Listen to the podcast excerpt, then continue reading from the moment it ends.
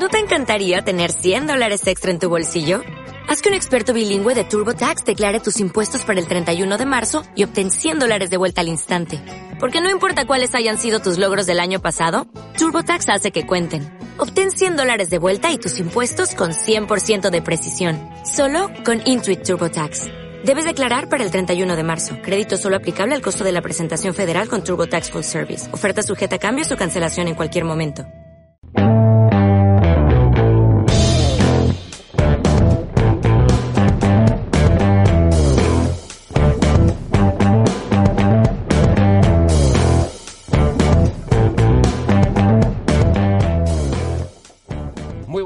Noches, soy Miguel Iríbar, esto es Cambiando de Tercio, toma 3, en su edición, siempre acompañado de Marta Medina, muy buenas. Jolín, es que eso, o sea, ya me, me había olvidado de vuestras caras. es que se nos olvidan las caras, Santi Alberú. Pero yo no hacía un podcast con Nacho García y con Paula Poa. No era. Claro, claro. eh, ¿Dónde está cambiando María de Gómez? lata. ¿Dónde No, está? un segundo, un segundo. ¿No está María Gómez y, y Patricia Espejo? Pues sí, eh, efectivamente, hemos, hemos tardado porque, bueno, somos de tardar también. Entre la pandemia, el trabajo de cada uno, que ahí cada uno está más liado que el otro. Sí, Eh, que nos hemos visto, pero para Bueno, yo poco menos que ellos, ¿eh?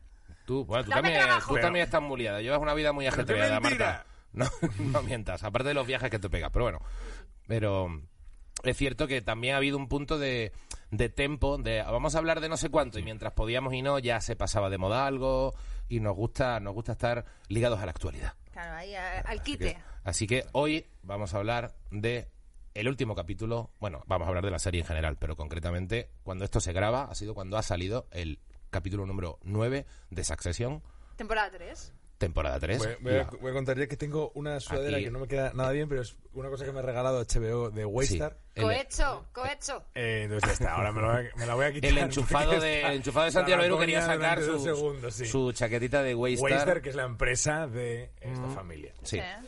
Y ahora ya se la quita. Una vez hecho este ejercicio de propaganda que nadie nos ha pagado. Aquí el señor importante, que lleva las Sí. cosas de Wistar heroico. Sí, así es. Y ahora se la quita y se pone ya su sudadera de molar. Es que no me estaba gustando nada cómo estaba. Ya puedes seguir. Ay, qué coqueto. Es que, que hombre, hombre, un tío, un tío presumido, coño. Ay, ¿Cómo- pero podéis cambiar no? de tema, ¿eh? O sea, no hace falta No, pero podemos- que se analice. Podemos Mi hablar cambio- de, de tu Mi coquetería. cambio de vestuario. ¿Qué personaje seríais si fueras un personaje de Succession? Ah, yo soy Kendall 2000%. O sea, pero 2000%. O sea, no solamente por muchas cosas de relación con mi padre y con mis hermanos, Bueno, un brindis, Eh, amigos. ay, que esto es para una vez que nos vemos eh, en tanto tiempo. Vamos a pero brindar. yo soy... mm, Kendall lo tengo clarísimo. Esa, esa ambición unida a patetismo me, creo que me representa muchísimo. Es como, quiero... Os vais a cagar y de pronto, Kendall, no tienes nada. Mierda, solo quiero una casa. Hecho menos a mi madre. Eh, sí, sí, ¿vosotros? No lo tengo muy claro. Que, que conteste Marta primero si ella lo tiene claro, ver, porque yo yo no, no tengo yo no nada tengo claro. claro, pero yo o sea, siento como mucha afinidad con, con el pobre Roman, con Romulus, con Mm. Romulus. Eh, a ver, no que me parezca nada en absoluto, pero me parece como el personaje más entrañable con todos eh, sus traumas de la infancia, con ese también quiero y no puedo, sentirse Mm. inferior a, a sus hermanos, tener mm, pues eso, esas desviaciones de todo, pues mira, me- es que mejor me cae. Y es que el que me parece como dentro de lo mala persona que parece y que es a veces, Mm. porque o sea, yo recuerdo el primer capítulo, el, el juego de- del béisbol, ¿no? O sea, lo que hace con el, con el niño Sí, este de... sí. Digo, o sea, qué hijo de la gran puta, ¿no? Sí, es se, puede verdad. ser, se puede ser más malo. Pero luego, con, a lo largo de los capítulos he aprendido a quererle. Han hecho una cosa muy bien en esta última temporada con Roman, que es que lo han convertido en un hijo de puta. O sea, en un pelota, en, en es- todo hasta llegar a ese capítulo en el que le empuja a Kendall de pronto, Sí. que es como, no es ni gracioso. O sea, siempre era gracioso en lo Sí. malo que era, pero de pronto no era ni gracioso. Y en este último capítulo se redime y quiere Total, abrazarle total, muchísimo. total, totalmente, totalmente. O sea, me parece que es un acomplejado y Mm. que le lleva a hacer cosas muy malas. Pero eh, sí que hay algo tierno, ¿no? De, quiéreme, papá, quiéreme, por favor. Es verdad que yo creo que me identifico con Roman, es verdad, salvando muchísimas distancias, pero pero me- pero no, pero me, me identifico mucho con, con que es el que siempre parece estar más fuera de todo. Sí. O sea, el que lo ve todo desde fuera. El Sí. que, el que no, el que, vale, estoy un poco implicado, pero es el que se le ve que en el fondo, de verdad, de verdad, se la pela ser el CEO de la empresa, Sí. no tiene tanto rollo, es el único que, que también mantiene un poquito, es el que, es el que mm, menos rápido traiciona a todo el mundo. O sea, Sí. eh, al Es final es igual de cabrón que todos. Pero No se, no, se casa, no con nadie. es como más cobarde, pero también creo que es una cobardía que nace de la no implicación. Es como, mira, yo ya he nacido un poco fuera, es verdad que le viene por un montón de traumitas, pero bueno, esa visión como de no tomárselo todo tan a pecho y después también creo que es el contrapunto cómico de, de- de toda la serie. Yo creo que él y Tom Sí. tienen los, los one-liner mejores de la serie. No, tienen unos no- y ya no- chistazos. Y ya no solo eso, sino me parece que la construcción del personaje eh, a nivel físico, movimiento corporal, lo que hace Kieran Culkin, eh, me parece espectacular, ¿no? O sea, cómo, cómo se mueve la, la postura esta de brazos que hace siempre. Total. Sí, sí. ¿no? Esa, esa- esa chepa que lleva y, es Y, y el gestito este de sí. cejas de... eh, como de Sí. pensando, no, no me quiero pringar con esto. Sí, sí, sí, sí. Hay una cosa que me gusta mucho de ese personaje, que es una cosa que los americanos hacen muy bien. Suele haber un personaje así en casi todas las series, que es el de los one-liners. Sí. En Perdidos estaba... Joder, el rubio, que no me acuerdo cómo se llama ahora. Eh, Sawyer. Sawyer, Hmm. gracias. Y también era eso, era un Sí. tío que tenía un mote para cada uno. Ese es, Que tenía sí. una frasecita siempre. Y aquí en España no, no, no hay... No sé, no sé, bueno, Mauricio Colmenero, ¿sabes? En plan, hay como... Sí, pero claro, no, menos es- tradición. en- no hay una serie, verdad que igual no hay una serie dramática en la que haya un pavo. Pero claro, es que Succession, es que yo, es que yo lo veo una comedia. No, totalmente. Es una comedia, o sea, yo hablábamos, creo que- hablábamos antes del de, el, eh, el artículo maravilloso que sale del New Yorker, Bueno, hablando bueno, de, bueno, bueno, de bueno, Jeremy bueno, Strong, bueno. que, eh, claro, dicen, joder, el único que no se da cuenta de que, es- de que está haciendo una comedia es Jeremy Scandal, Sí. porque realmente lo interpreta como Hamlet. Y es, eh, claro, es tan gracioso porque el tío eh, realmente va muy en serio. Claro, Hmm. pero habéis visto todo lo que ha escalado desde ese artículo, Sí, ¿no? sí, sí, sí, sí. Luego, el- tiene que el- Aaron Sorkin a desmentirlo. Eso, bueno, a decir Sí. que, bueno, que, el Que no tipo- está loco. Que no está loco. Claro, es- hombre, es que también ahora es súper fácil eh, agarrarse ahí a Daddy y decir, claro, como está loco ahí, es que seguramente el tío está fatal. Claro, claro, claro. Claro. tío, que no Y- es- y que la es un prensa personaje, enseguida, joder. enseguida Claro. le encantan esas, Claro, esas claro. cosas. Tendrá un rollo más a lo Christian Bale, ¿no? Que se toma en serio las cosas y se vuelve un poco tarao. Christian Bale... Que de eh, hecho está loco, ¿no? de hecho está Y loco. que es violento. No. Christian Bale, yo leí una entrevista suya hace, hace tiempo que me sorprendió porque decía que él sí, efectivamente, su modo de aproximarse a los personajes es muy parecido, eso de muy inmersivo y tal. Pero luego el tío, por ejemplo, a- a- al contrario que, que el actor de Kendall Roy, que es eh, Jeremy Strong. Strong, eh, que tiene muchísima cultura y, y le fascina mucho el cine y te habla de eso, de los de Scorsese y de, y de, y de los referentes que tienes de siempre, eh, a, a Christian Bale se la suda el cine. Sí. Eh, Decía que su película favorita era La salchicha peleona y que no, bueno, ve, no, o sea, y que no yo ve películas. Pues la salchicha peleona a mí me parece bastante... Es Sí, bastante divertida. pero que no de es lo quiero decir, se me ocurren muchas, mucho peores. Sí, pero yo he leído también una entrevista con Brian Cox eh, que habla él como, claro, él es, él es escocés y entonces habla de toda la tradición que hay de los británicos del teatro y le preguntan Claro. un poco por el método de actuación de, de, de Jeremy Strong Sí. y decía, a ver, bueno, o sea, sí que me molesta porque a veces interfiere un poco en mi forma de trabajar, que yo soy texto, texto y texto. Eh, y a veces pienso que, claro, que es que los americanos no tienen ninguna tradición eh, cultural en este sentido. Dices, nosotros tenemos como una musicalidad que viene de Shakespeare, que pasas de, del, em, de la prosa al- a, vamos, a la poesía, tal. eh, y decía, claro, es que este, este, este tipo, pues lo único que tiene eh, como para mm, dar un poco esa musicalidad o ese ritmo es meterse en el personaje a, a saco. Pero era también un poco puya que digo Brian Cox. Que o sí, que sea, sí, que sí, que le está Claro, no os metéis con él, simplemente no tiene formación, no tiene, bueno, tiene una cultura, es ni- inglés. no tiene el acervo No que tengo yo. ¿verdad? Pero bueno, aparte de eso, el chaval lo hace bien, ¿no? No, y hace aparte, lo que puede. aparte en, la- en la- en el artículo este lo de- trata como, como al hijo, como a Kendall Un en la- poco sí, un poco sí. No, y aparte en el artículo de New Yorker hablaba de que, claro, es un tipo que siempre quiso ser actor, actor famoso y tal, y que se estudiaba muchísimo en las entrevistas con Dustin Hoffman, creo que era con Al Sí. Pacino también, pero rollo estudiárselas en plan un poco psycho, un Sí, poco sí, psicópata sí, sí, y sí, tal. sí, sí. Y que, claro, él eh, ha triunfado como a los 40 años y era como, no me va no me va a llegar el papel, no me va a llegar este papel y estaba como muy obsesionado y como muy hundido, Y que ¿no? alguien le dijo, tranquilo, que tu, que tu cenit va a llegar cuando tengas de pronto dentro de 20 años. Y efectivamente el tío tiene como 70, ¿no? Y, y lo está. No, no, no. No, Jere- eso eh, Ah, sí, no, Ken- ah, Kendall, no. Kendall. y Perdón, yo hablaba de Brian Cox, que es que justo leí hace poco otro, que ¿eh? alguien le había dicho... Total. Que es, es una carrera parecida, que, Sí. es, que es un tío que siempre ha trabajado, pero que es verdad que igual este es el papel... Eh, hombre, este es el eh, papel de su vida, yo creo, de ¿no? su Hombre. vida. Sí, sí. Él siempre ha sido como un secundario Hmm. bastante potente Claro. y además tiene un físico, tiene una cara, esta, la cara así como picada, muy, muy reconocible.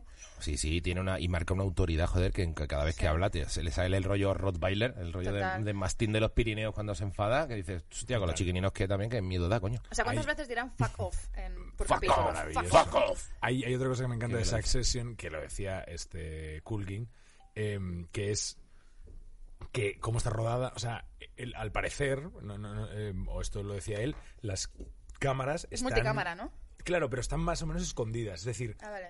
Ellos- Es como reality. Sí, ellos tiran la escena y decía eh, Culkin que él se enfadaba cuando de pronto un actor decía algo como, espera, ¿podemos empezar otra vez? Y es como, no, no, tío, no, no te das cuenta. Aquí, si te equivocas, sigues hacia adelante y, ese, y muchas de esas de esos titubeos y, y de esas dudas quedan en la serie y es lo que lo hacen guay. Claro, fíjate, yo eso no sabía, o sea, sí que eh, sabía que era multicámara porque es obvio cuando lo ves, pero no sabía que se, se rodaba como un reality. Mm. Pues Fíjate que en este último episodio hay un momento en el que hay un plano como de una mesa de un banquete Sí, sí. Que, que es como, buah, me acabo de fijar en una cosita que ocurre ahí a la derecha, pero pero claro, es como esto está como muy pillado como Sí, sí. como que esa persona lleva actuando así aunque nadie la vaya a enfocar un montón de rato. Sí, sí, sí, total, total, total. Hay alguien bailando en una esquina y, Sí, y- sí, sí. y no Bueno, sabíamos que estaba yo ahí. me he dado en el, en el último capítulo, de repente hay, hay dos camareros que se están como dando con, con las servilletas en el culo. Es verdad. Ah, Y, y yo, No fijo. eh, esto se lo habrán dicho, habrán dicho, haced esta cosa, y la cámara va a eso. ¿Cómo de maravilloso es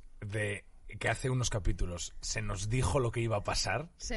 Esta cosa que eh, Tom le dice a Greg de conoces la historia de este romano y su esclavo Claro, sí, sí, que le ayudó a tirar a su mujer por las escaleras y luego él se acostó con él y de y- ay qué locos están estos dos y Nerón, era Nerón. el spoiler Nerón y Sporus, Claro. ¿no era? Nerón y Espor, Sporus. ese Sporius, Sporus, Sporius. Sporus, Sporus y Nerón. y era el spoiler del el puto final Me Pero como no tenemos nosotros así cultura ¿Vamos a hacer spoilers o no vamos a hacer spoilers? No, no. No lo sé, no lo sé, ¿eh? Mm, podemos, podemos, es que la verdad es que yo siempre, a mí siempre me apetece, pero porque entiendo que si la gente está justo abriendo este podcast, igual de pronto Bueno, pues dejad de, dejar de ver aquí. en el podem- de podemos, podemos a lo mejor hacer spoiler a partir de aquí, por si acaso. Avisamos, avisamos que esto que vamos a decir igual contiene trazas de spoiler.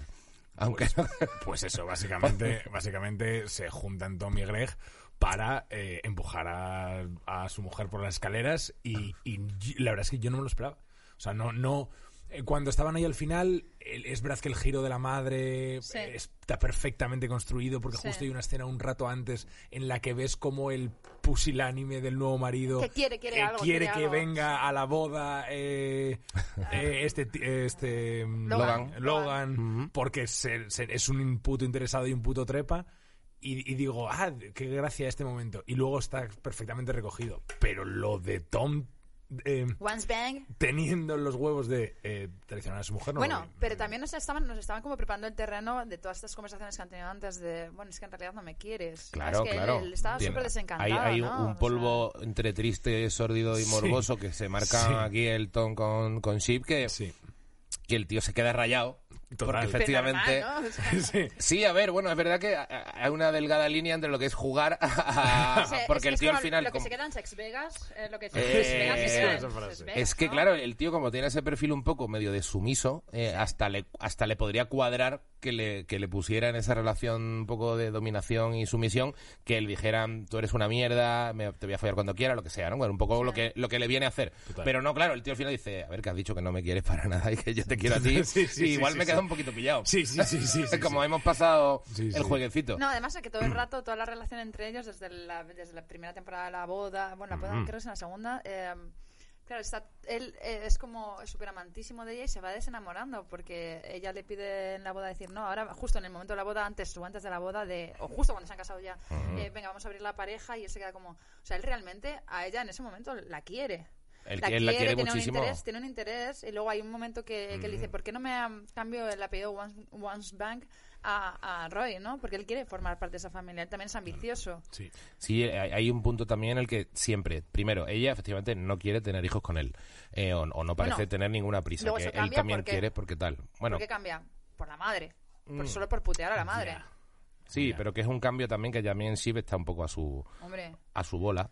Y, y luego también el punto de que cada vez que a ella parece que le da igual que el tío vaya a ir a la cárcel, que es una trama muy graciosa que está durante toda la temporada. Total, total. A mí Me, me flipa cuando el tío empieza a mirar ahí. Tío, sabes que no sé cuánto cuando se junta con Greg, tío, es, es muy gracioso cuando se obsesiona con la cárcel. Es que me parte de risa. Que para mí Tommy y Roman es que son. Tommy el, Greg. el- el- Tommy Greg, sí. No, no. Ah, bueno, Tommy y Eh, Roman. como- Ah, hablo como. Tommy, hablo como No, no, Tommy y Greg en esta relación sí, pero Tom y Roman me parecen como la puta risa. O sea, Greg es, mu- Total, es también mucha risa, pero creo que Tom y Roman tienen como las mejores líneas de, de- de monólogo. Y, y eh, el punto de cómo pasa de él cuando va a la cárcel. Como cada vez que hay una movida, el no otro, el otro pregunta, ¿pero en qué lugar voy a quedar yo? Y si ves como, tío, yo qué sé, no Ya me veremos, rayes. ya veremos. Y, no me aparte, y rayes. aparte ya no solo eso, sino que hay un momento que Roman le dice, o sea, estabas a punto de celebrar, ¿no? O sea, cuando ya llegan como un medio acuerdo con la Es que, fiscalía. es que de hecho... es- estás a punto de celebrar que te faltaba el champán, te lo tomaste un poco como amarga, porque tú lo que esperabas es follar mucho Claro. cuando tú estuviese en la cárcel. Sí. Totalmente, totalmente. No, y hay una cosa que lo, que lo que hablábamos antes de venir aquí es que, o sea, yo tengo la teoría de que vete a saber si a lo mejor Greg acaba heredando la empresa porque es como el, eso, el pavo que viene de la nada, el más fuera de la familia, el que parece un, un pan sin sal, parece, pues eso, un tipo que es ambicioso pero como un tonto el culo. Y que de hecho él es, final- eh, eh, él es el que em- em- la serie empieza con él, si mal no recuerdo, el- en el primer capítulo, la Cuando- primera cuando escena vomita, es él vomitándose en el traje de mascota Ah, que lleva en el parque infantil. Ah, es verdad. Empieza con él. Es verdad. Claro, y dices, Total. ¿no sería Entonces- maravilloso que esa empresa, esa empresa Sí, yo- yo también lo he familiar pensado. acabase en manos En- del en manos de Greg. normal? Total. Es que, oye, no, no, no descartaría para nada, porque claro, una vez que ahora ha terminado, ha terminado este capítulo, ¿qué, qué, qué cosas hay? Bueno, va, todavía hay mucha mierda por sacar. Muchísima. Quiero Y- decir que, de hecho, Kendall se supone que tiene los papeles también, papeles del otro, ¿no? Sí, O sea, pero que parece cosas- que no son todo lo que él pensaba que eran. Claro, parece sí, que no tienen todo ese interés mediático y que él tiene un poco esa carta que él tenía se ha Sí, ido a la mierda. parecía que no era tanto. diluido, y está la boda de- del, del hermano mayor, que eso también me hace mucha gracia. Sí, Ay, a mí también. ¿sabes? sí que me parece, o sea, eh, Connor me parece como el personaje más patético de Es el más patético, es muy Es, triste. horrible, es muy triste. horrible. Es muy triste, pero es, eh, es, es- es refrescante de vez en cuando que aparezca porque se te va un poco de, de- de la cosa entre ellos que Sí. es muy tóxica y de pronto aparece Connor y es como... Es como, Connor es como... Sí, a mí, a mí- a mí me gusta, al, al final yo creo que lo que más me gusta de la serie, además de, de- lo ambiciosa que es y, de- y del el reflejo de la sociedad, lo shakespeariano que tiene, todo Sí. eso, también esta cosa de que es una familia y de, y Claro. de, y de cómo eh, por muchas por muchas puñaladas que te puedas dar y por muy ambicioso que seas, de pronto esta persona lo que quiere es que te abrace y que te quiera. Claro, y es tu familia, cómo la juega familia eso, está- claro, cómo juega eso contigo. A mí Claro, eso- no, a mí no, eso y el hermano, el hermano de, de Logan, eh, en unas primeras temporadas, que es como eh, que intentan que traicione a su hermano y que Sí. se odian, es, a ver, mira, eh, yo puedo hacer cualquier cosa, puedo odiar a mi hermano, pero es mi sangre. Claro, O sea, no lo voy a traicionar. claro. Sí, es muy curioso. ¿Diréis que la serie va sobre el poder o sobre la familia? La familia. La familia ya está, ¿no? Yo- el Bueno, la tema. familia y la- y la el tema, como, la- como siempre, es como el tema de una la peli es algo que tienes que resumir en dos líneas. Pues el, tema de la serie, Es como el soprano, es la familia, es matar al padre. pero en Los Soprano no sé yo si el tema sería... Bueno, es que no lo sé si es igual. Claro, ¿eh? es la familia. Eh, es la hombre, en Los. Sopranos es más, sí, la familia, pero más en rollo la mafia. Pero, Claro, pero eso también es familia. sí, a ese nivel sí, pero es verdad que en esta veo mucho más claro que todo el núcleo son los hermanos, el padre, Sí. el eh, con quien se lía el Total. hermano también mayor, con- que todo es la familia, las traiciones dentro de... Pero es que son, son seis. Claro, no, y Quiero decir además que una eso- cosa- una cosa que claro que en Los Sopranos que hay mucha peña, mucho ayudante, Sí. mucho lo otro, al final sí, pues son más, más de los clanes, pero Claro. pero es que esta va de una puñetera familia. Y sobre todo que es que al final dices... Padre, hijo y... Y la familia que tienen como... O sea, de repente hay un momento que desaparecen tanto la familia de los hijos, que vuelven a aparecer en la tercera de, de Kendall, pero, o sea, desaparecen eh, la, la exmujer y los hijos. Sí. De, en, en Roman, o sea, eh, tienes que preguntarte mm, varias veces a lo largo de los capítulos con quién estaba, ¿no? Porque Claro. ella desaparece también. Lo mismo salvo, salvo el caso de, de Connor con, con Willa, que es lo interesante eh, ahí esa relación, pero el resto es como si el- no, no, no fuesen importantes, ¿no? Y también desaparece la, la mujer de, de- de Logan. Entonces se queda como ahí, como el núcleo. Es que son muy núcleo, claro, por eso es que es Total. como son ellos, ellos, ellos. De hecho, a mí en la, la tercera temporada, no sé cómo habéis visto el arco de emoción o de calidad de la temporada, no sé si os ha parecido.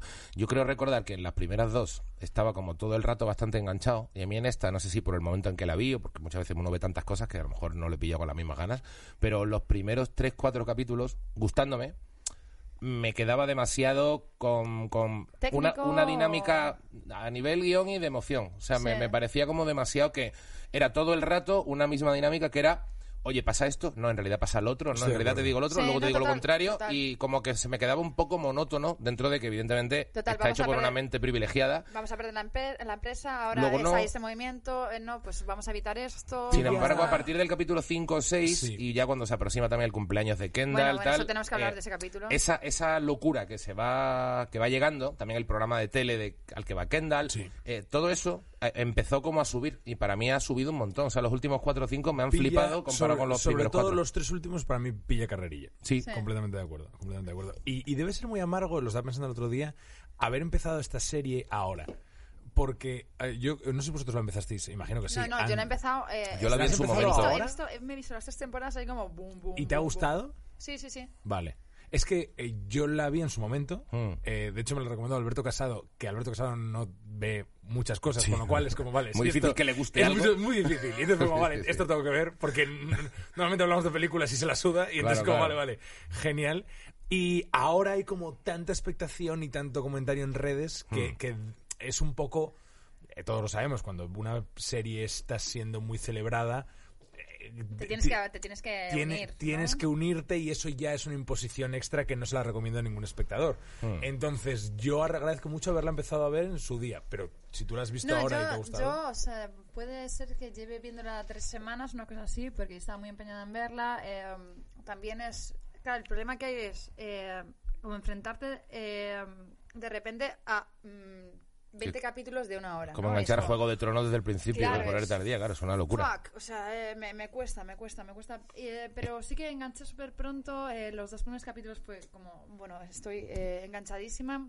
Me interesa, me parece que incluso sin interesarme mucho lo que son como los tejemanejes, o sea, sé que sé lo que es una OPA hostil y ahí se queda Ah. mi conocimiento de, empresarial. Total. Ya está.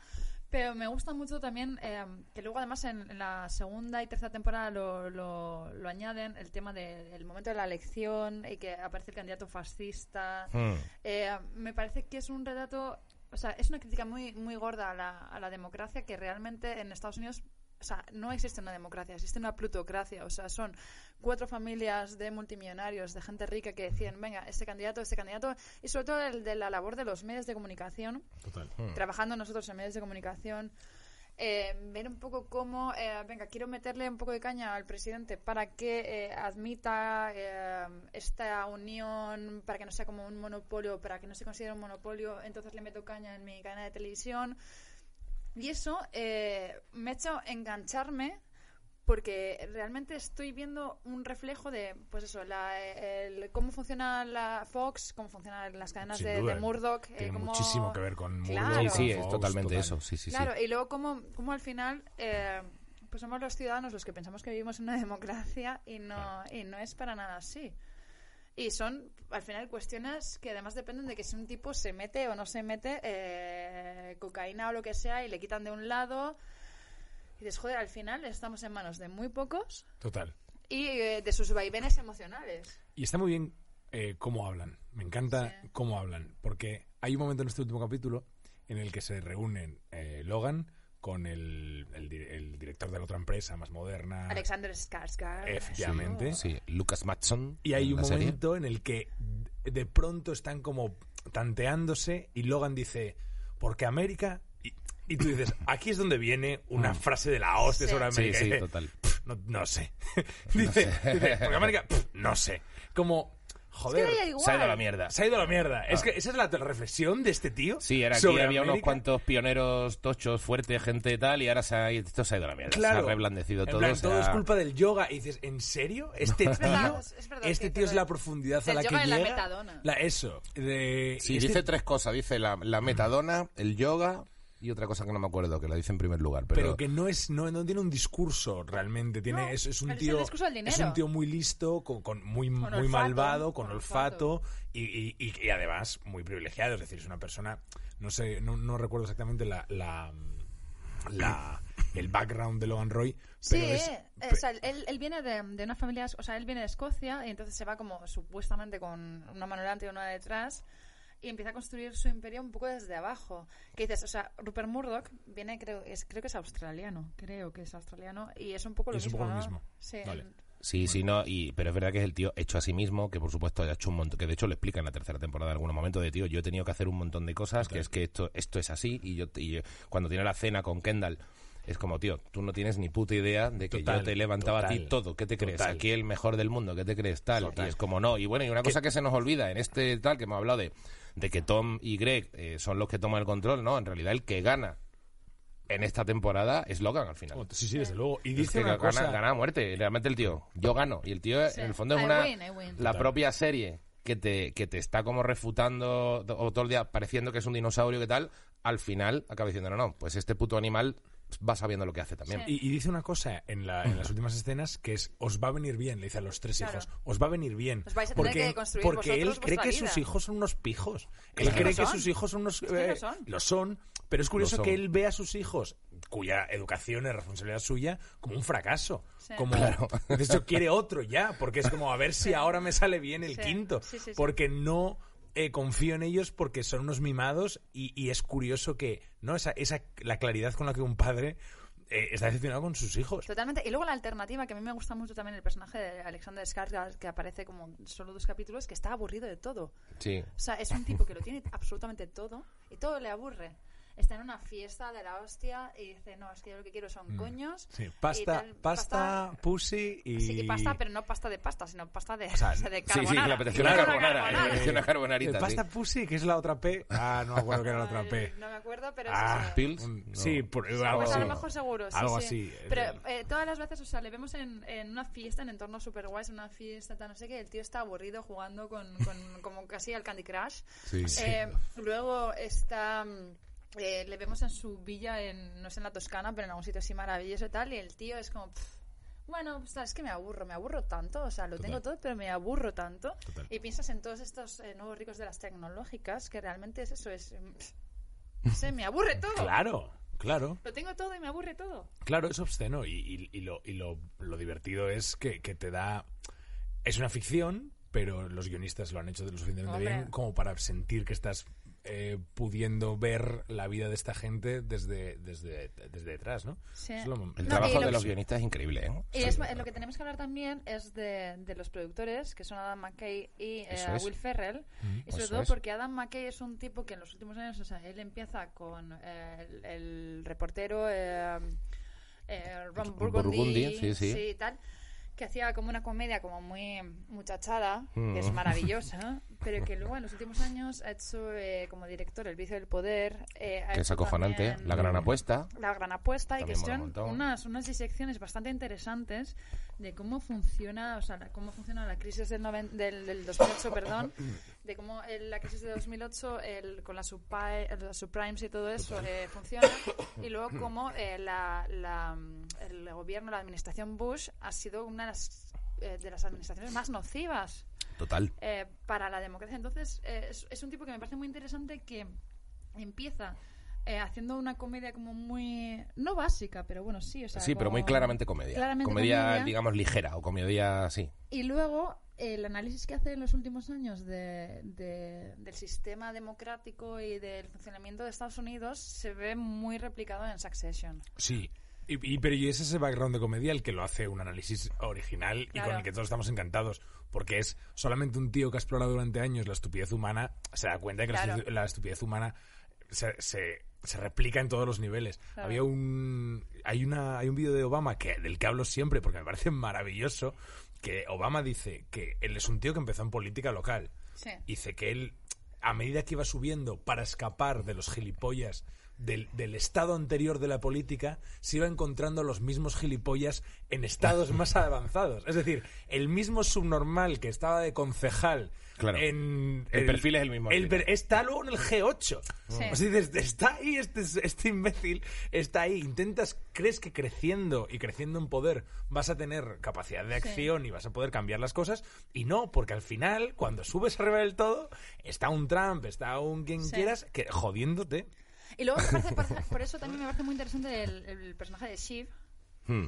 que al final está como muy ligado con la política. Sí, que de hecho ella es de un ala contraria al padre. Bueno, a priori, empieza, a priori. empieza, Em- claro. Bueno, pero luego es la que protesta cuando, cuando precisamente Pues quieren, quieren sí, llegar o sea, a... que dices que ahí de repente tiene como un poco de remilgos, un poco de moral. Sí, hombre, se pone nerviosilla, sí, sí. Pero lo hace al final, se pone en la foto. Se pone en la Dice, foto. Me pongo un poco lejos, pero me pongo en la foto. Sí. pero es muy va. interesante cómo, al final, o sea, ella que trabajaba para el que sería como un socias de eh, Bernie Sanders, una especie, ¿no? Un socias de Bernie Sanders, eh, al final eh, vuelve a, a la familia y vuelve atacando a, a ese Bernie Sanders de mentira y además utilizando todo lo que sabe para, para contraatacar a saco. Y dices, si es que al final es una cuestión de dinero y de poder. Punto, Total. punto. Y a esta señora le da igual estar, porque claro, ella estaba con, con otro candidato y le dicen, no, no, es que el que va a ganar las elecciones va a ser, va a ser este. Se pasa con a- al eh, gabinete de este, de este Bernie Sanders, que no me acuerdo, y el actor es súper famoso, no me acuerdo ahora cómo se llama,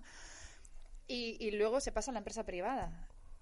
Y, Sí, dices, sí. y eso, y eso es replicable aquí en España, que mm, perdonad por ponerme a hablar de Iván Redondo No, de no, no, pero es ¿sabes? cierto. No, pero en todos lados. Sí, Sí, que. Iván Redondo ha estado en el PP, luego ha estado en el PSOE, luego se va a la empresa privada y ya está. Sí, los principios están ahí para, para olvidarse de ellos. Claro. Mm, Total.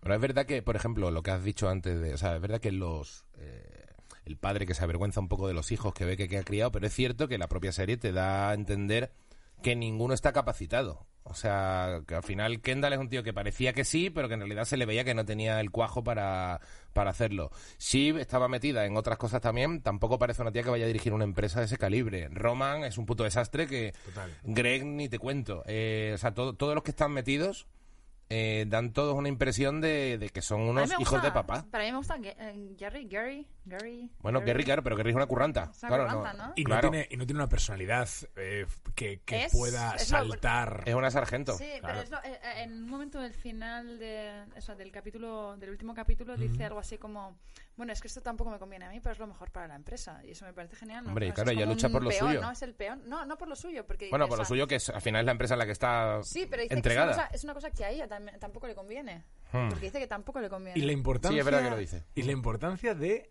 los, los preliminares, ¿eh? La importancia de eh, las, la primera persona que te llama, la primera persona a la que llama, el primer, el momento de, ¿estás conmigo? Sí, espera, cojo el otro teléfono.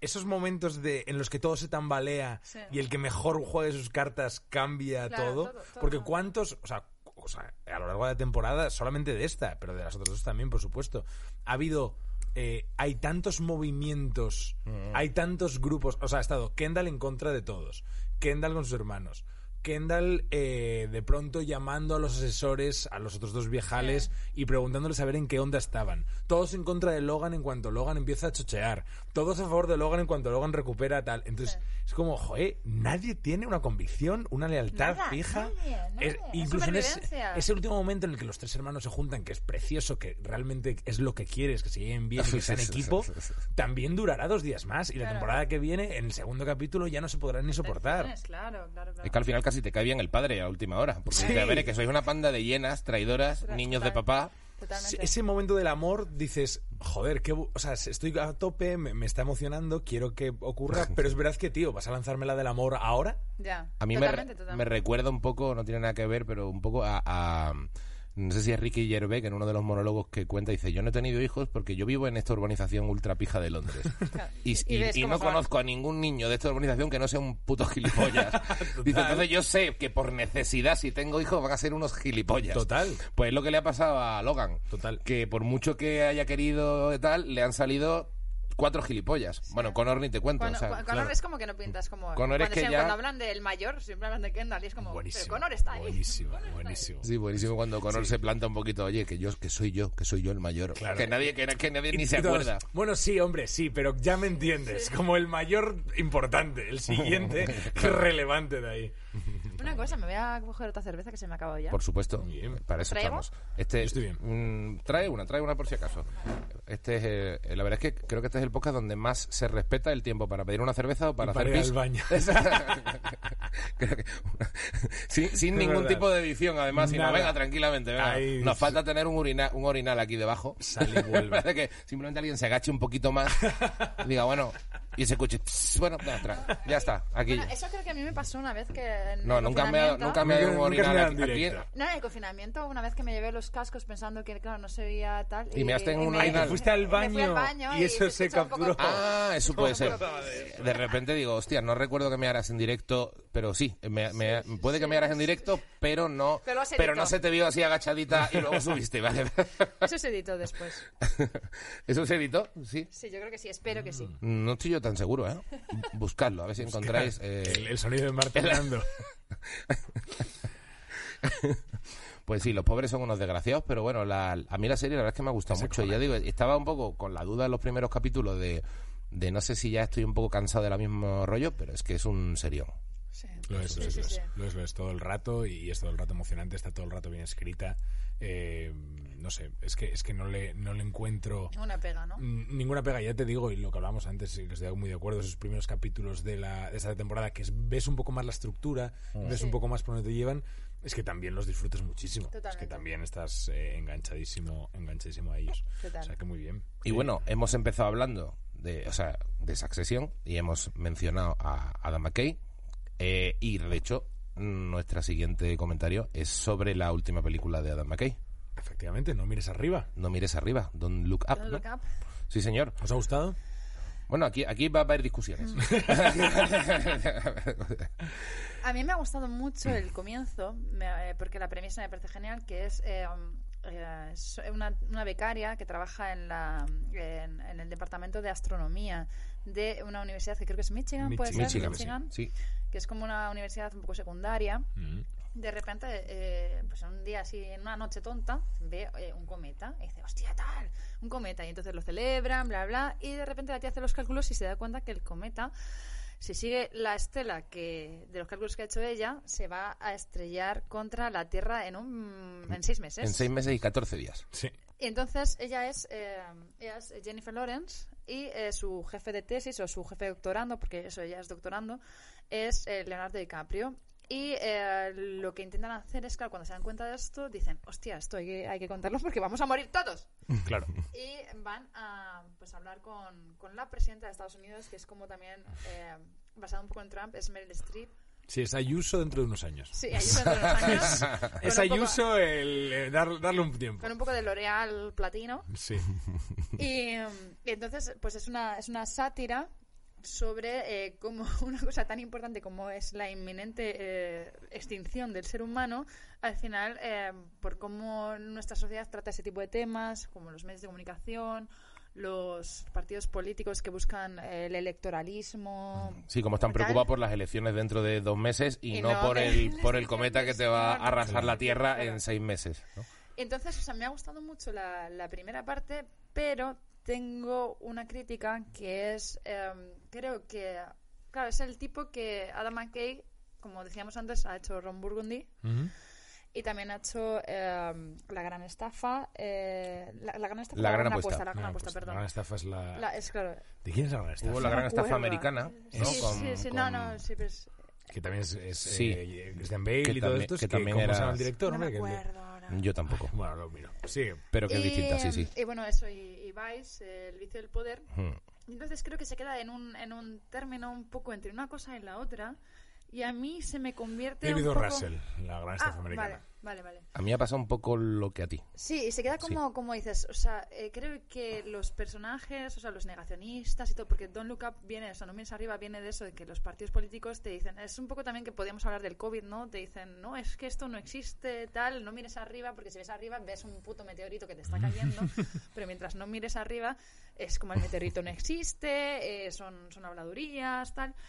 Y pienso que el- la sátira que hace desactiva un poco, si fuese más seria, eh, si fuese un tipo de comedia diferente, sí que eh, me resultaría un retrato interesante, pero claro, a los, a los negacionistas, a los votantes de Trump, los pone como retrasados mentales y ahí ya creo que hay un problema, porque no analiza de dónde viene ese... ¿Sabes? ¿De dónde viene ese problema? Sí, es verdad que da por hecho directamente que la gente es súper idiota. Eh, yo creo que es un ejercicio de cinismo muy serio el que tiene aquí el amigo. Y, a ver, es verdad que mm, sí, o sea, la, la impresión que da es que tiene tiende como a ser también un poco un years and years, pero como mucho más Sí. ligero, ¿sabes? Tiene este punto un poco de posapocalíptico, pero qué tal. Y es cierto que se echa un poquito de menos. Eh, Una vuelta Que más. no sea todo el mundo tan idiota, o sea, es como demasiado burdo. Yo que está Sí, claro que las, sí, menciones las menciones clarísimas son, bueno, a un posible negacionismo tanto del cambio climático como de como de del que COVID, o sea, de, el negacionismo al final es un poco también, yo creo que la, la crítica también, una de las principales es la de lo que tú decías también de la plutocracia, cómo al final un, un Elon Musk tarado de la vida, que es el, el dueño de Bash, una aplicación de no sé cuánto, Sí. es el que va a ser el que hace que todo gire y convenza de no, es que esto tranquilo, la gente dé por hecho que te vas a salvar por todo el rollo mediático que hay. O sea, creo que está muy bien traída la metáfora, pero es verdad que a mí también se me queda un poco, un poco coja de, de no sé, de ¿no? cierta profundidad, de cierta un poco más. Pero a Santi le ha encantado, ¿no? Yo es de- creo que compensa eso. Que es cierto que chirría, ¿eh? Es cierto que, sobre todo, hay un plano en el que un seguidor de la presidenta, que es un claro redneck gordo, gorrita, o sea, no hay que ser muy listo para eh, entender la analogía que está haciendo ahí con los seguidores de Trump. Eh, mira hacia arriba y, y hay ese plano yo creo que es el, el que más me chirría de la película precisamente por eso, ¿no? Porque es como, eh, joder, no solamente los gilipollas son este tipo de personas, Claro. que no digo que no los haya, eh, gilipollas en la América Profunda, pero también los hay y creo que ahí lo compensa porque también muestra gilipollas eh, liberales, o sea, también muestra a estos dos eh, presentadores de televisión. Hay una escena maravillosa, los dos presentadores de televisión Sí. en los que los, el Leonardo DiCaprio va todo el rato a contar novedades del, Sí. del asteroide.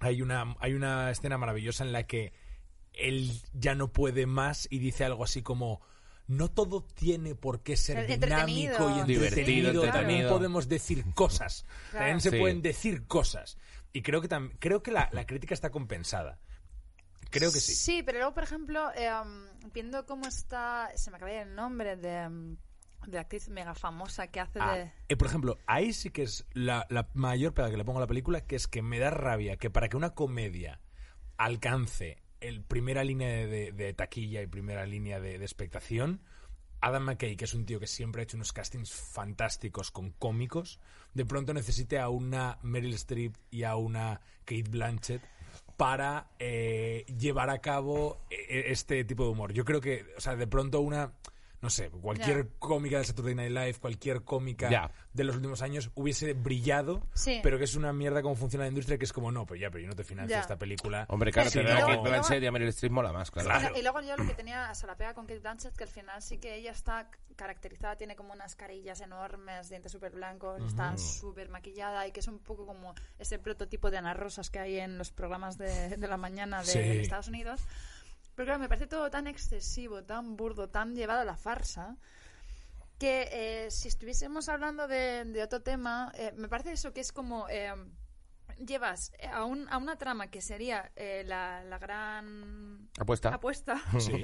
eh, la, la llevas con una estética y con unas eh, con unas una puesta en escena que es de Ron Burgundy entonces claro o sea, veo que al final es toda una pantomima Sí, a mí Y también me ha eso- chirriado eso, mí- sí. eso me, me jode un poco, porque digo, al final nos vamos a quedar con la tontería de, mira, esta señora eh, con los dientes súper blancos, que al final es una, es una vacua. Que La pone muy quiere- plana, la pone ultra es- plana. Sí, es- es Mm. súper vacía y es como, es una, es una tonta del culo. Pero yo creo, creo que esa gente es así, ¿eh? Sí. Bueno, eh, a ver, es que eh, a ver, es, de- igual, es verdad que una de las cosas que al principio ya te chirría Sí. es cuando de pronto llaman o sea, a, a, a Jennifer Loren, a DiCaprio y, Sí. y al otro tipo a hablar con, lo- con la presidenta y el asesor que es eh, Jonah Hill, que también es que también es muy gracioso. Que es como y dices, Don- vamos a ver. Trump. Y dices, Claro. vamos a ver, Junior. de verdad, de verdad, eh, Estamos regidos. hasta, o hasta sea, en el escenario más, quiero decir, una de las primeras cosas que pensé es como, a ver, ningún presidente de Estados Unidos puede ser tan retrasado Tan como para que le estés contando eso y, y actúes de esa forma tan ridícula. Luego dices, vale, ha estado Donald Trump, ha estado George Claro. Bush, eh, todo lo que tú quieras, pero aún así también Claro. para mí está demasiado llevado a la parodia. Claro, o sea, como al que final creo Meryl que Streep es subnormal. Es subnormal. como- como, eh, mira, Pero, me joder, es que es- que me dijeron mis asesores que no podía fumar en tal es, porque estaba es mal que es demasiado subnormal. Es decir, creo que, mira, el, simplemente el caso de Donald Trump en la realidad Sí. me parece mucho más bien escrito como comedia que el tipo diga, mira, el COVID todavía no está no sé cuánto. eh, me han dicho que con un poco de lejía, por- podría ser que con un poco de lejía por dentro lejía por el alguien se curara. Me parece un bloque mucho más original que el tío simplemente me gustaría simplemente preguntar a los científicos Sí, sí, si pueden elaborar algo con un poco de lejía para curarme que esto ha pasado de verdad que lo ha dicho un presidente de Estados Unidos y dice pero Bueno. el caso es que mm, eh, al final no deja de parecer un tío poderoso un tío que sabe manejar a las masas de- y creo que Meryl Streep parece demasiado idiota Sí, y. Jonah demasiado Hill idiota. demasiado frívolo como ojo no puede ser hay- tan frívolo. idiota Pero hay frívolo. frases calcadas. Jonah Hill tiene un momento... son calcadas pero, Jonah Hill pero tiene un demasiado a la momento parodia que dice, si no fuese mi madre, Sí. que es como lo que dijo Donald Trump, de, si no fuese mi hija, o sea, quiere decir, sí, hay, o sea, sí sí hay un calco claro Sí, pero luego, pero Jonah Hill está todo el Pero- rato en comedia como super pas no pasado, pero está como en otro tipo de comedia. Están, están todos en Saturday Night Live. a mí me chirría más Timothée Chalamet, a mí me, me chirría más ¿Qué dices? ¿Por qué está Timothée? Chalamet Ya, ¿qué que, que está el resto. Claro. Pero es verdad que hubiese, hubiese preferido o un Ron Burgundy, o sea, entiendo la, las... La, la- la falta de sincronía entre el, el tono Sí. y un poco lo que quiere contar, Claro. porque y creo que el casting tiene mucho que ver ahí. o Claro, sea, creo no, que, totalmente. que de pronto hay una Meryl Streep que igual lo, lo se acerca a ese personaje desde eh, eh, o desde un punto que no es ni la humillación total de una cómica que dices, ah, vale, estoy aquí viendo comedia, pero que tampoco es la seriedad que le puede dar credibilidad al asunto. Entonces Sí, entiendo por pero dónde yo no vais. solo Meryl Streep, o sea, yo te digo también, eh, Jennifer Lawrence me parece que es la que está mejor en tono, pero Leonardo DiCaprio está DiCaprio, bien. tío, DiCaprio hay veces que le veo como... Lo que- A A mí lo que A me veces- jode es a que veces intenten chirría un poco. a DiCaprio, que es como, mira, tíos, eh, eh, ya está. O sea, este tío es guapísimo, gordo, Sí, con barba, con lo que quieras. Entonces, si me quieres colar esta... No, yo creo que todos hacen bien el papel que le han dado. Lo que pasa es que creo que ahí, yo lo que te digo a mí, Adam McKay, que ves la de Vice, ves la de La Gran Claro. Apuesta, y dices, Buah, es que este tío, bueno, ves que es uno de los creadores de Succession también, Sí. que dices, este tío tiene una cabeza Una visión, También- que, que, de un alguna análisis. forma no es, no es de mis trabajos que yo diría favoritos de Adam McKay cuando esperaba por el elenco que tiene y por todo eh, O sea, que fuera premisa- un algo más. O sea, Claro. habiéndome gustado, ¿eh? que te digo que me la encuentro otro día y me la veo. O sea, es verdad, me- también es verdad que he pagado eh, el cine para verla, una, Ya, ya, una ya, peli ya. que se estrena el 25, pero me fui al cine a verla.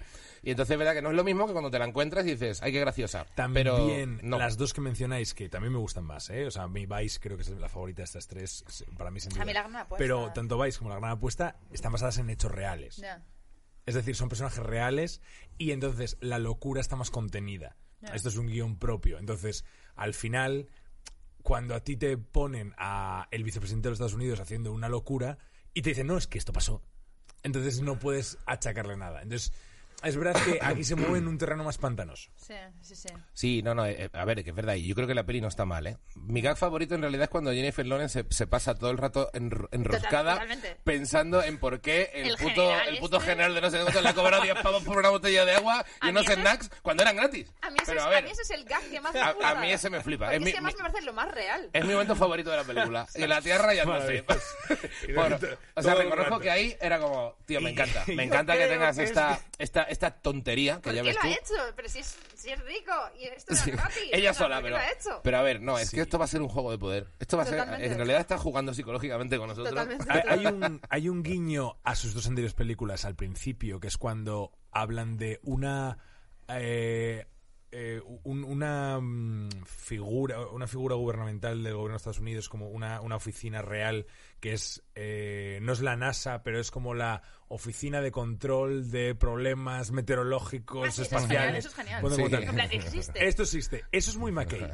Esta cosa, Sí. esta cosa de, Sí. de hey, he buscado y esto es, esto es muy McKay, que pasa en Vice y Sí. pasa en La Gran Apuesta, que es, Sí. te voy a explicar una cosa que tú no sabes de cómo funciona esto. Sí. Y es verdad que apar- después de eso no vuelve a ocurrir. Es la Asociación de Defensa del echas- Planeta, ¿no? Eso, Algo así, algo ¿no? así. Claro, sí, sí, sí, algo sí. así. Y Sí. después de eso, es verdad que lo echas de menos.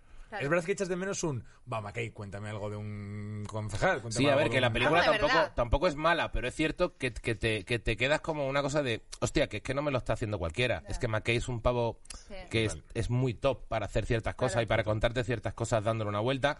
Y es como, creo que ha sido a, a un poco lo fácil de un poco a la caricatura. Porque Sí. Years and Years tiene un punto oscuro dentro de la caricatura Claro. dramática que te quedas un poquito tocado. Dice, hostia, y a lo mejor te puede gustar o no la serie, pero te quedas un poco de, hostia, le has dado una vuelta ahí retorcidilla, que, oye, Aquí eh, es como, como que... muy eh, ligera, me parece sí, muy ligera. Sobre todo que ya o sea, entra en todos los prejuicios que tenemos y simplemente los Los explota, reafirmas. Y ya está, los, los- los Y creo que reafirmas, muestra sí. un desprecio de McKay por el ser humano increíble.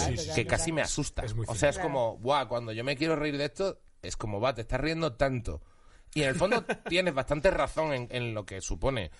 eh, en qué desemboca al final en términos en términos reales todo. O sea, que decir, que se vaya a acabar el mundo y aparezca Ariana Grande Sí, vestida sí, de un sí. floripondio, Sí, sí, sí. eh, por- can- cantando, canción. cantando Sí. una mierda como, como, como totalmente eh, pretenciosa también de vamos a, a ver nuestros verdaderos sentimientos de tal. Dice, buah, dice, vale, entiendo que efectivamente es, es que hay de esto todos los días en la tele.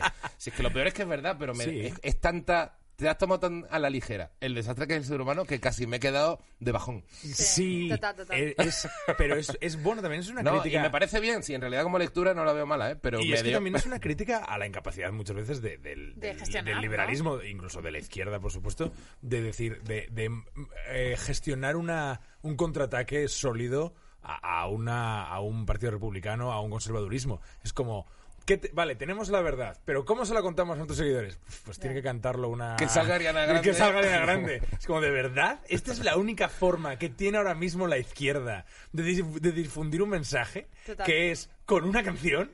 O sea, hemos llegado No, y, a aparte, esto. y aparte, el problema es que el personaje de Ariana, Ariana Grande que aparece en el, en el programa es también o sea, una, Es una idiota también. Y, Una idiota. idiota. Y entonces una dices, idiota. o sea, eh, claro, ahí me queda. Joder, o sea, Y de- realmente y la claro, tía que ha es- cantado, que ha dicho, oh, me, me has puesto los cuernos y, y bueno, da igual, vuelvo y tal, no sé qué. Y dices, oh my god. O sea, Claro, eh, no, es- o sea, no, es todo tan caricaturesco. Es que, por ejemplo, Succession yo creo, que creo que es verdad que este programa al final tiene mucho sentido, porque en el fondo son Sí. dos comedias, pero es verdad que en Succession hasta los personajes malos, hasta los contrarios, hasta los que usan las cosas a su favor, los ves tan inteligentes dentro de lo hijo de puta o humanos. lo simples que sean a la hora de resolver algo, pero dices, vale, es que esto va un poco así. Pero creo que, Sí. Creo que aquí, en, en- en No mires arriba, te han simplificado tanto los personajes para que el gag sea el protagonista y la comedia que al final se te queda corto de analítica, porque no todo el Totalmente, mundo... Es que hasta Trump es un tío que seguro que es puto inteligente para mil cosas, Claro. ¿sabes? Y, y luego en realidad es un chufla porque prefiere parecer un chufla. Pero es que aquí Meryl Streep parece una chufla 100%. Si no tiene un momento de no, humanidad. tiene- no No, es una tía que diga, esto es que yo he levantado un imperio no, y yo al final, tú te crees que yo soy tonto, estoy jugando un Son rato. personajes súper ¿Sabes? planos, Pero, son y, planos y esa planicie es la que me hace que la saca. peli, mm, que podía irse al 8 o al 9, se te queda en sí, un 6 o un seis, 7. sí. Sí. Y a mí me chirría también ese momento que tiene de vez en cuando eh, el árbol de la vida. Ese momento de. De pronto. Bueno, pero yo le agradezco porque ya te has gastado el dinero en Netflix. Ponme, ponme una recreación del Que cometa. se note eh, que tienes sí, eh, tío, base de yo datos. quería dinero ahí. Tienes. Sí, Sí, sí, yo, sí. yo- yo agradezco porque como, vale, me agra- agradezco que me Y- le intentes reflejar. De pronto, momentos de eh, gente rezando en Nepal. El cometa llegando. Sí. Uh, que es un trocito, es un trocito, pero te lo pongo, te lo pongo con virutas detrás. Como, bueno, vale, Adam, sí, entiendo que tienes, lo que tú dices, entiendo que Netflix aquí ha tirado de, de archivo de imágenes, ¿sabes? De, de, de base de datos y, y aquí tenéis unas imágenes todo guapas de un documental que alguien rodó y que al claro. final no habéis emitido. Es que, Claro. no, es que no creo ni que sea Lo que. Cosmos no quiso. Sí, exacto, exacto. Lo que Morgan Freeman no hizo la temporada siguiente, habéis hecho esto. Pues guay, pues guay. Bueno, bien. Eh, Bueno, mira, de hecho, mi recomendación, que habíamos hablado de traer una recomendación todos de lo que más os había gustado del ¿Podemos año. recomendar una serie o una peli? ¿Qué te Vale. vamos de tiempo? Del Bueno, año. vamos- Tenemos- podemos vamos volver, ir ¿eh? en- O sea, Eso no- está adelantado, es, es menos. Eh. Bueno. Eh, Creo que no, creo que va. Ah, no, está, está. No, está bien. Eso está Sí, perfecto. que Está Marta tiene un pequeño deadline, no, eso está bastante perfecto, sí. Vale. Pues mire, yo iba a recomendar ¿Qué vas una a recomendar? serie A que a mí me ha gustado mucho y que no ha visto mucha gente porque está en Apple TV, que es, well, es un sitio en el que hay cosas maravillosas, pero nadie promociona nada. Ya, es no verdad. Entiendo la Porque, claro, no te, comunicación. no te regalan eh, camisetas de No te regalan sudaderas. Voy a, voy a Rica. tener que ir al, al baño No, justo antes, no. en realidad. Eh, ¿Quieres? Hablar un momento ¿Esperamos? de otra cosa. Ahora hablamos de otra cosa. Vamos a... Eh, ¿Y por qué te ha gustado y yo ya llego? No, no, eh, no, no, voy, a- voy a esperar. Eh, déjame preguntarte, Marta. Deja- sí, yo te ¿Qué es lo último que has escrito eh, y que te ha gustado escribir? Lo último, o sea, precisamente lo de Don't Look Up, me, ¿Sí? me- sí, el otro día estuve con el otro día estuve con mi madre y me dijo, joder Marta, eh, me ha gustado mucho tu, tu última crítica. Qué guay. Y me dijo, bueno, los comentarios no los leas y yo, mamá, no los leo. ¿Hay comentarios en Confidencial? Hay, co- hay comentarios. ¿Pero por qué? eh, Pero- No, no, o sea, ¿Qué yo, tiene? yo no los leo porque... O sea, porque sé que van a ser... Y me dice, me dice mi padre, eh, es que el otro día vinieron a Madrid y me dice mi padre, es que eh, los comentarios son... eh, tú hablas de este tema y de repente la gente empieza a... La gente está loca. a darte... hostias La gente, está, la gente está malita. La gente está malita. La gente, o sea, sin querer tampoco entrar en movidas, pero lo de Verónica Forqué, Bueno, bueno, de- bueno, sí, que sí. ha pasado ahora, que evidentemente eh, se han- nos hemos enterado hace tres horas y nadie sabe nada, pero aunque haya un mínimo, un resquicio, un, un de lejos, eh, que haya tenido una relevancia lejana, Sí. eh, las redes, no me extraña nada, porque porque ya no es el meme y la broma, No, que eso también no. es un debate que, que podríamos entrar, ya es la cantidad de peña que viene con bilis y con odio Total. Y, y- y sin argumentos a destrozar a otros. Mira, el otro día, el otro día precisamente hablando de, de Soto y Bars, el otro día me, me contaron que Soto y Bars... Hablando de Soto y Bars, antes de empezar esto. Bueno, estamos- no. eh, hemos cortado, ¿no? Se Sí, hemos cortado. ¿Ah, hemos cortado? No lo sé. Ah, bueno. Ah, o no, no, o no, no hemos cortado, habéis seguido, ¿no? No, Sí, no, yo le no, preguntaba, no, vale. no, no, no vamos a hablar de y Podemos no haber cortado. Bueno, lo que iba a recomendar, lo que iba a recomendar. ¿Qué vas a recomendar? Eh, serie escrita también por Georgia Pritchett, eh, que es, es guionista de, de Succession, maravillosa, a la que puedo entrevistar. ¡Ey, lo tenéis en Cinemanía! Y... Y serie- eh, sí, y, eh, y con Will Ferrell y Paul Rudd, que se llama eh, The Shrink Next Door. No sé cómo Shrink se ha traducido. es- es como el, el- es- psiquiatra de la la lado. sí. Exacto, la Lo que historia siempre traducen real. como loquero en muchas... El loquero- el loquero de la El loquero de la- el- el- Sí. mi vecino el loquero, Sí. eh, que es la historia real de... es, es un podcast que se adaptó a una serie, está en Apple TV. Es la historia real de eh, un millonario... primo. Los que necesites. Eh, la historia real de un millonario que em, eh, tiene, bueno, pues problemas de salud ¿Pero es mental. documental o ficción? Ficción. Es, es ficción basa- Ah, no, eh, basada en una historia real. Vale, ok. La historia real de un, de un millonario que de pronto eh, se va a, a terapia y el terapeuta le jode la vida. El terapeuta le jode la puta vida.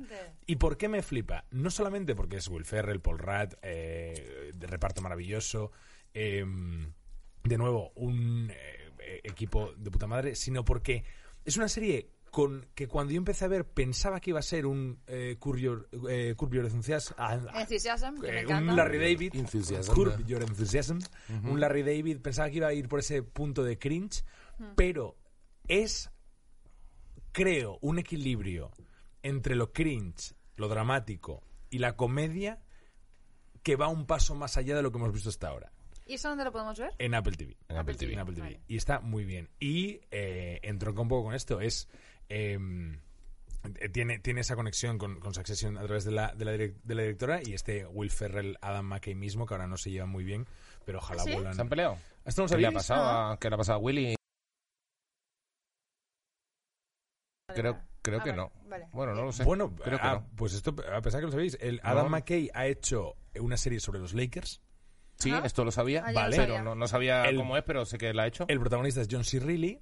¿Ah, y, sí? y es John C. Reilly. ¿Y qué ocurre? Que Adam McKay no avisó a Will Ferrell, que, por, que al parecer están casados y tienen que avisarse de todo, de que no iba a ser eh, Will Ferrell el protagonista, iba a ser John C. Reilly. Adam McKay no se lo dijo. Es verdad, porque él dice, es que John C. Reilly era perfecto para el papel porque Ah. encaja. Entonces John, John C. Reilly llam- sí llamó a Will Ferrell para decirle, hey tío, voy a hacer esto con Adam McKay, no estás tú, espero que no te importe. Entonces entre Will Ferrell y John C. Reilly todo guay, pero Will Ferrell y Adam McKay ahora no se hablan. Se hizo el dolido porque no la llamó. Se hizo el dolido porque no pues le mira, llamó. eso no sabía. Sí, sí, sí. Oh. Y creo que Adam McKay le mandó un par de emails en plan, hey tío, todo ¿Pero tú bien. lo y no le ha ¿Tú estás respondido. los, los, los- Sí, tío, ¿qué clase de Eh, hacker no, contrata, pero tío, que, para que- que... que le han hecho una entrevista hace poco y ha salido. Ah, pues no- no- sí, sí, le han hecho una entrevista hace poco y ha salido, sí, ¿te imaginas?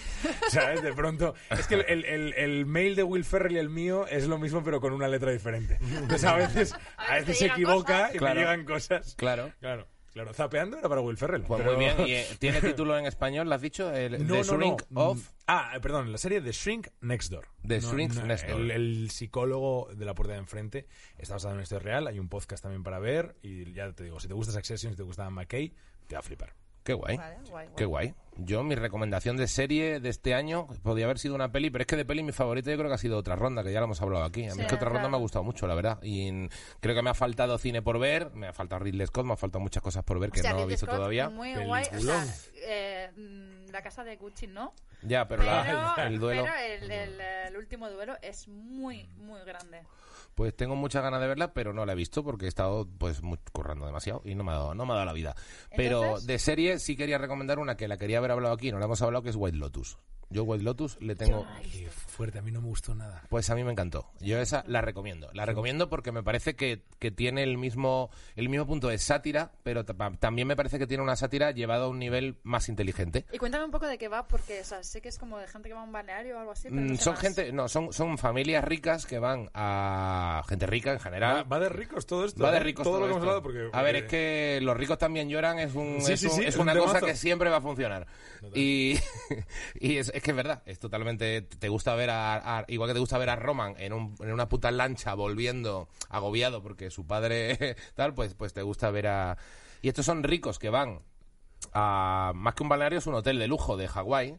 Y entonces básicamente está la premisa de entrada es que de pronto alguien está volviendo, que es el, eh, uno de los protagonistas, porque la verdad es que es bastante coral, no hay un protagonista, son, Sí. son como tres, cuatro, cinco. ¿Era un actor reconocido o son- Mm, bueno, está Sí. Alessandra Adario, Da- que es bastante Dadario, conocida. oh, sí, Dadario. sí, o sea, Es- me gusta, está también una de las chicas que está en Euforia, que Sí. se llama mm, Sweetie estoy o, una cosa así. de ella. Hombre, O sea, es que la chica, la chica la verdad es que es, Es- muy atractiva. es- vamos a ponerlo es a- vamos a- doloroso. ¿Qué- pero qué, qué, qué bonito te ha quedado. Es Eh. doloroso. Ya no, ya lo, ya lo he recogido yo. Ya lo he recogido yo.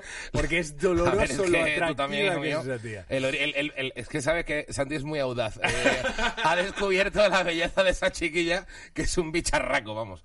Eh, desde luego, hijo mío.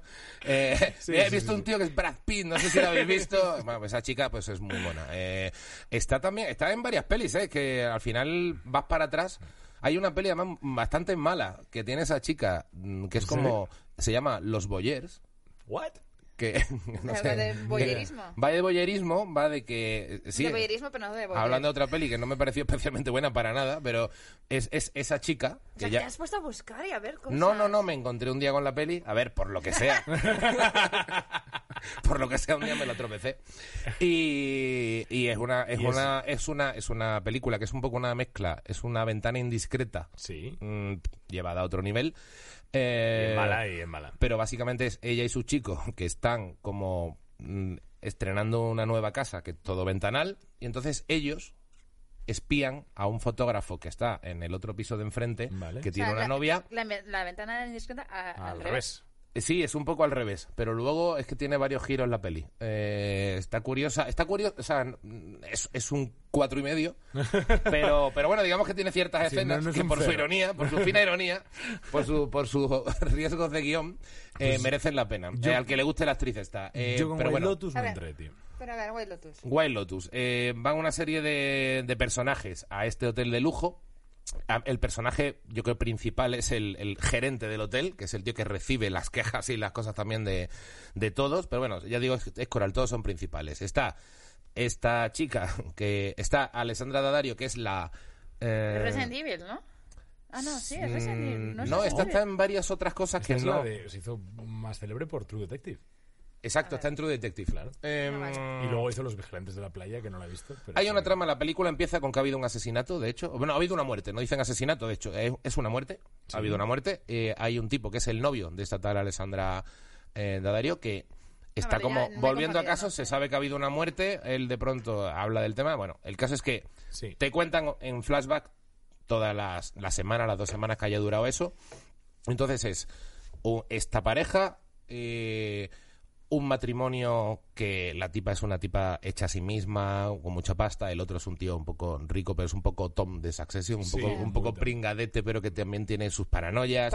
Su hijo, que es un poco blandillo, y, la, y dos amigas que tal, una, una especie de una mujer que ha perdido a su madre y va a tirar la ceniza. Bueno, simplemente el, Ah, el esa rollo es el rollo es que realmente es, es una sátira muy cabrona de, de la gente rica y creo Sí. que está hecho con mucha solvencia y muy intel- mucha inteligencia. Eh, A mí me han hablado muy bien de Jennifer- serie. a mí me ha parecido, a mí me ha parecido Coolidge, mm, bueno. uno de los descubrimientos que es verdad que pensaba, porque tuvo durante una semana estuvo bastante comentada, fue bastante comentada, pero luego no. Y yo creo que es una serie.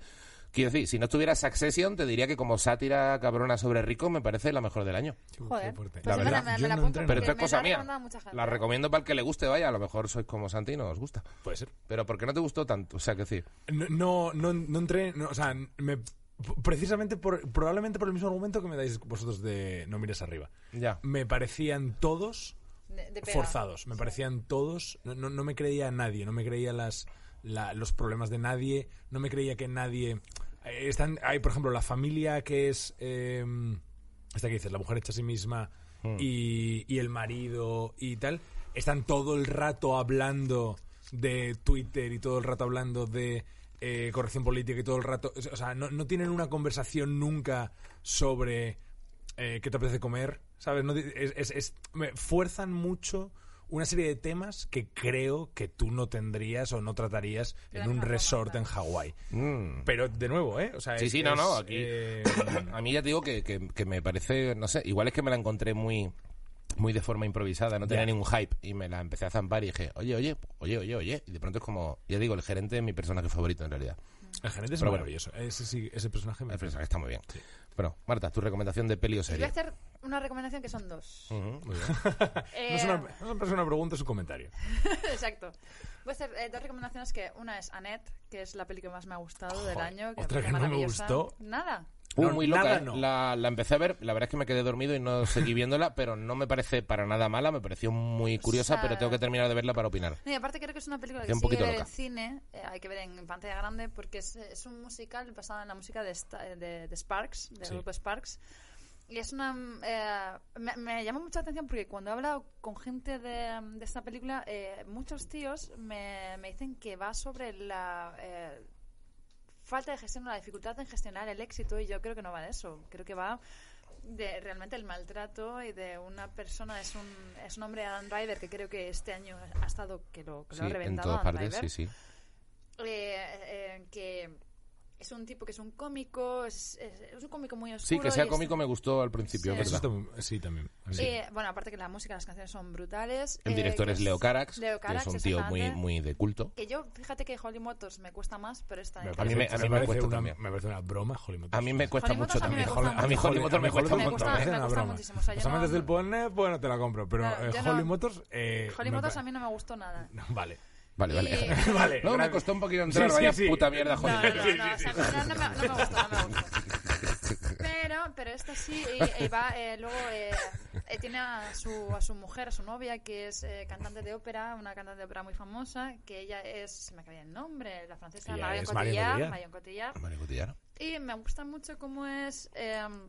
Eh, cómo él eh, juega con el dentro y fuera de la escena, porque ya desde el primer momento, o sea, él te está cantando de, vamos, le- eh, So May We Start, y empiezan Sí. a cantar de, venga, eh, vamos a empezar esta película, y ya te hablan directamente, y te hablan como, como, a ver, aquí va a haber un juego sobre lo que está dentro y fuera de la ficción. y Muy metareferenciado. eso- Sí, Sí, metareferenciado todo. eso. Me, me- me gusta muchísimo y luego me, me- me emocionó muchísimo. Eh, es una película que me, que me emociona muchísimo. Y luego la segunda recomendación que tengo, que es una película española que... Eh, A pesar que ibas a decir, déjame dar, decir solo una cosa, pensaba que la dupla iba a ser con el documental de los Sparks, No, que se ha estrenado este año también, eh, dirigido Sí. por... eh, por, eh, por el- Wright.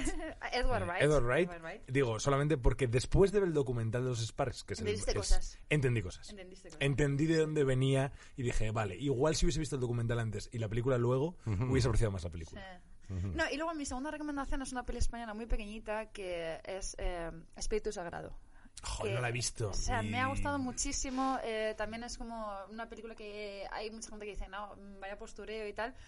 Pero es. Eh, Chema García Ibarra es el primer largo que hace. O sea, él tiene una carrera de cortos muy, eh, muy exitosa. Que ha estado en Cannes, ha estado en Sundance, ha estado en montón de sitios, en Berlinale y tal.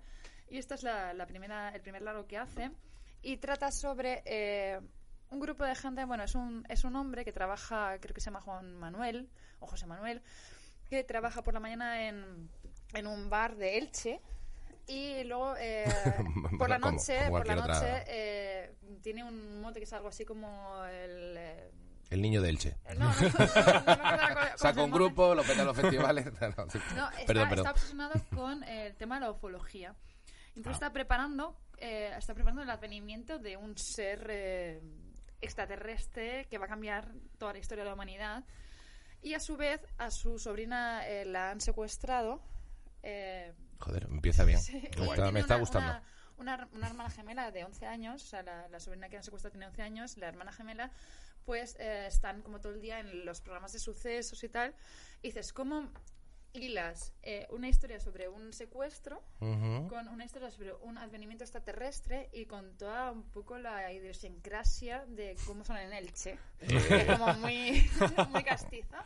Buah. Y me ha fascinado mucho. Eh, cuesta entrar, porque al principio no sabes ni quién es el protagonista, ni, ni por dónde ver la película. No te gusta hay- Elche, acabas No, un poco hay- rayado. Hay un momento que la película empieza a entrar en el thriller eh, y, y resulta todo como súper novedoso, súper fresco, la música es la hostia. el ¿Se puede ver en hostia. alguna plataforma?